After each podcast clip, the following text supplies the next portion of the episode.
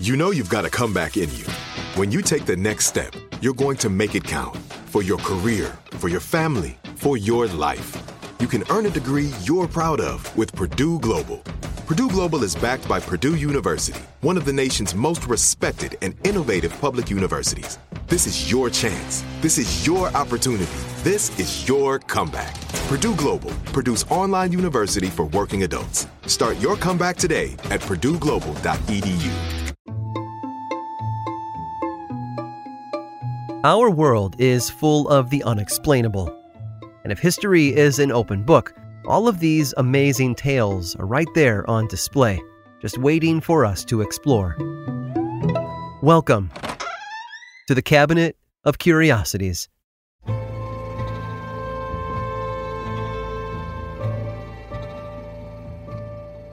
The old saying, luck of the Irish, doesn't have one definitive origin. Some say it comes from successful Irish miners who had found their pots of gold while digging underground. Others claim its meaning was ironic that the Irish had been treated so poorly abroad during the potato famine that emigrants were cursed with the luck of the Irish.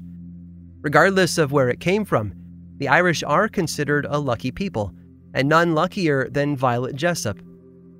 Born in Argentina in 1887 to Irish immigrants, Violet was the eldest of nine children. She took care of her younger siblings to help her parents until she was diagnosed with tuberculosis. Doctors gave her months to live, but Violet had a strength unlike some of her siblings, three of whom had already died young. She fought the disease and won, only to lose her father not long after that.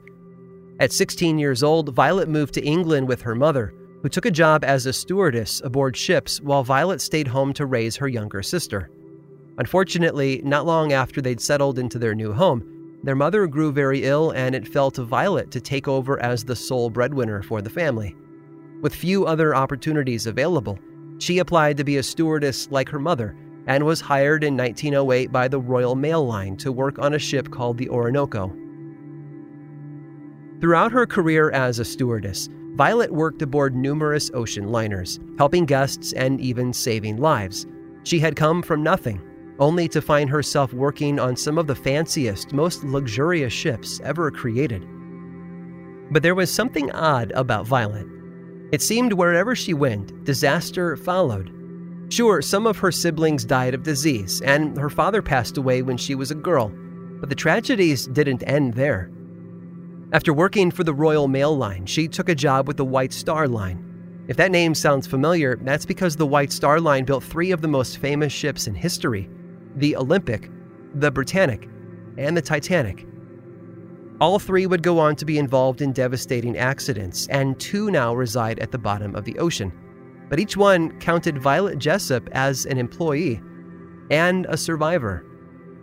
During her time as a stewardess on the Olympic, that ship collided with the British warship the HMS Hawke.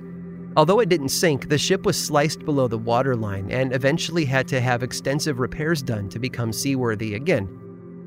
Not long after, as the Titanic sank, Violet was handed a baby to look after. She escaped with the child in a lifeboat along with other passengers. Amazingly, that baby was eventually returned to its mother aboard the rescue ship, the Carpathia. Oh, and just a side story. Many years later, after Violet had retired, in fact, she claimed to have received a telephone call from a stranger who asked if Violet had saved a baby the night the Titanic sank. When Violet answered yes, the woman on the other end told her, I was that baby, and then hung up before Violet could reply. A friend of hers suggested that the call had been a hoax, but Violet knew better. She hadn't told anyone about the story before, so there was no way for a random person to have known to call her with such a joke. Finally, as a nurse on the Britannic, she jumped out of a lifeboat moments before it was sucked into the sinking ship's propellers and shredded to splinters. Violet Jessop has been depicted in various movies, television shows, and stage productions over the years, though not always by name. Often blended into other characters, hers is a story that has slipped past the history books, though she did earn the nickname Miss Unsinkable. With all the fanfare surrounding the Titanic's unsinkable Molly Brown, it's easy to lose sight of an unsung hero of the White Star Line, such as Violet. Well, you might call her an unsung hero. Others might call her cursed. In the end, I like to imagine that the woman who beat tuberculosis, outlived her siblings, and survived multiple shipwrecks was a miracle of sorts. A one of a kind person who became the very definition of that household phrase the luck of the Irish.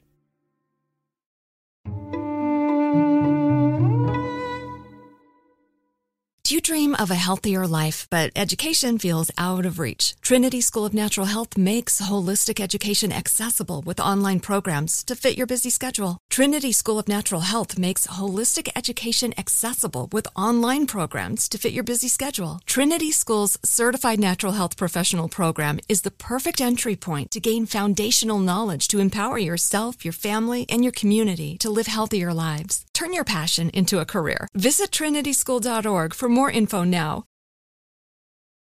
This episode is sponsored by Intuit. Here's a story for you. Once upon a time, a young woman was haunted by the ghosts of bad financial decisions, with credit card debt and an empty savings account looming over her every day. When she tried to ignore these ghosts, they only grew bigger and scarier, and these ghosts of her bad financial decisions were stopping her from living her best life. So she decided to face them head on and take control of her finances with help from Intuit. Intuit helps you face your financial fears with confidence through products like TurboTax, Credit Karma, QuickBooks, and MailChimp. Whether you're trying to manage your money or trying to run a business, Intuit gives you the confidence to take control of your finances so you can live your best life. Intuit is the financial platform that helps everyday people prosper. Intuit has helped 100 million people live their best financial lives. Visit intuit.com, I N T U I T.com to start living yours. Let's get into it. Rain or shine, every day is a great day for fishing, right? You got rain gear, but you can't overlook sunny day gear. A Columbia PFG Solar Stream Elite hoodie has you covered on the sunniest days. Like literally. I mean, who wouldn't trade a sunburn for a trophy fish? But why do it if you don't have to? Especially when this Solar Stream Elite hoodie is built with broad spectrum UV protection. We're talking UPF 50, and it has airflow so you don't overheat. And what's the alternative? Putting down the rod every half hour so you can slather on some sunscreen. Seems like an easy choice to me. Columbia PFG has you covered with their castback TC shoe. Its OmniMax cushioning and traction system helps if you're on your feet a lot, say, fighting a fish. Not to mention keeping you sure footed on a wet rocking boat. So if you're going to be spending long days out on the water, and I sincerely hope that you will be, head over to Columbia.com slash PFG and shop all their performance fishing gear.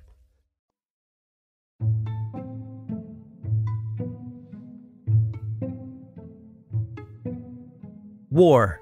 What is it good for? Well, if you're hoping to overthrow a government or unseat an unfavorable leader, it can help.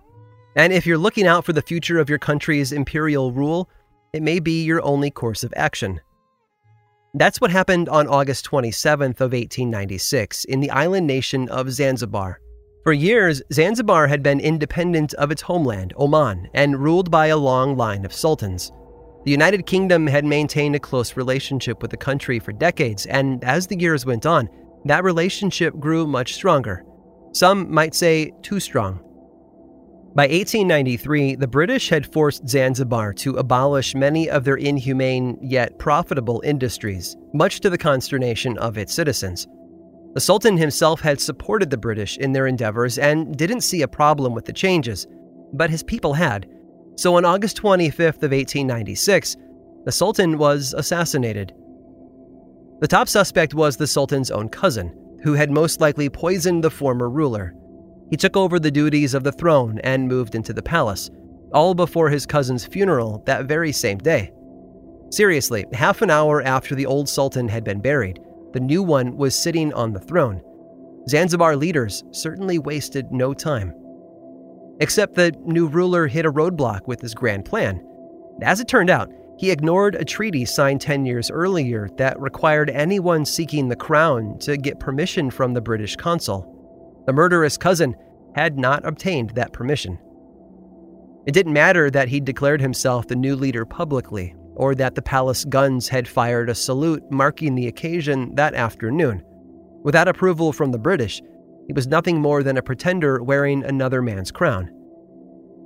British General Lloyd Matthews urged the Sultan to step down so that a more UK friendly ruler could take his place. The Sultan, however, refused. He gathered thousands of troops in the palace square, armed with machine guns, cannons, and a Gatling gun, and then waited to see what the British would do with their own thousand man army. Matthews continued to press for a surrender, but his threats of retaliation didn't sway the Sultan. In fact, on the morning of August 27th, he called Matthews' bluff. British warships opened fire from the harbor, killing forces within the palace. The Zanzibar fleet returned fire on the British ships, and within moments, the country officially became a war zone. As the fighting raged on, a fire broke out that consumed the palace and killed hundreds of the Sultan's soldiers. Before the war was even over, the new Sultan had fled the country to seek asylum in Germany, leaving the British free to install their own choice as the new ruler. And they managed to do it without the single loss of a British life. And you might be wondering in a war that claimed the lives of over 500 Zanzibari men and women, how is it possible that the British didn't lose a single person on their side? The Sultan's army was well trained and well armed. They put up a fight. But the British had a few things going for them. First, they were much more prepared for battle than the Sultan's forces. Their weaponry was more advanced, and their army was much larger. Second, the palace wasn't made of concrete or stone. It was made of wood, which provided almost no protection from the incoming cannonballs or the inevitable fire that burned it all down. In the end, the most interesting detail about this entire event is how it's recorded in the history books. Even today, it's referred to as the Anglo Zanzibar War, and I suppose it technically was, given that two armies traded gunfire over the fate of a country's leadership.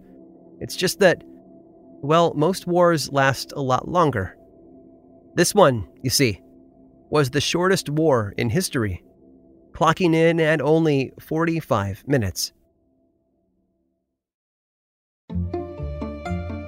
I hope you've enjoyed today's guided tour of the Cabinet of Curiosities. Subscribe for free on Apple Podcasts or learn more about the show by visiting curiositiespodcast.com. This show was created by me, Aaron Mahnke in partnership with How Stuff Works.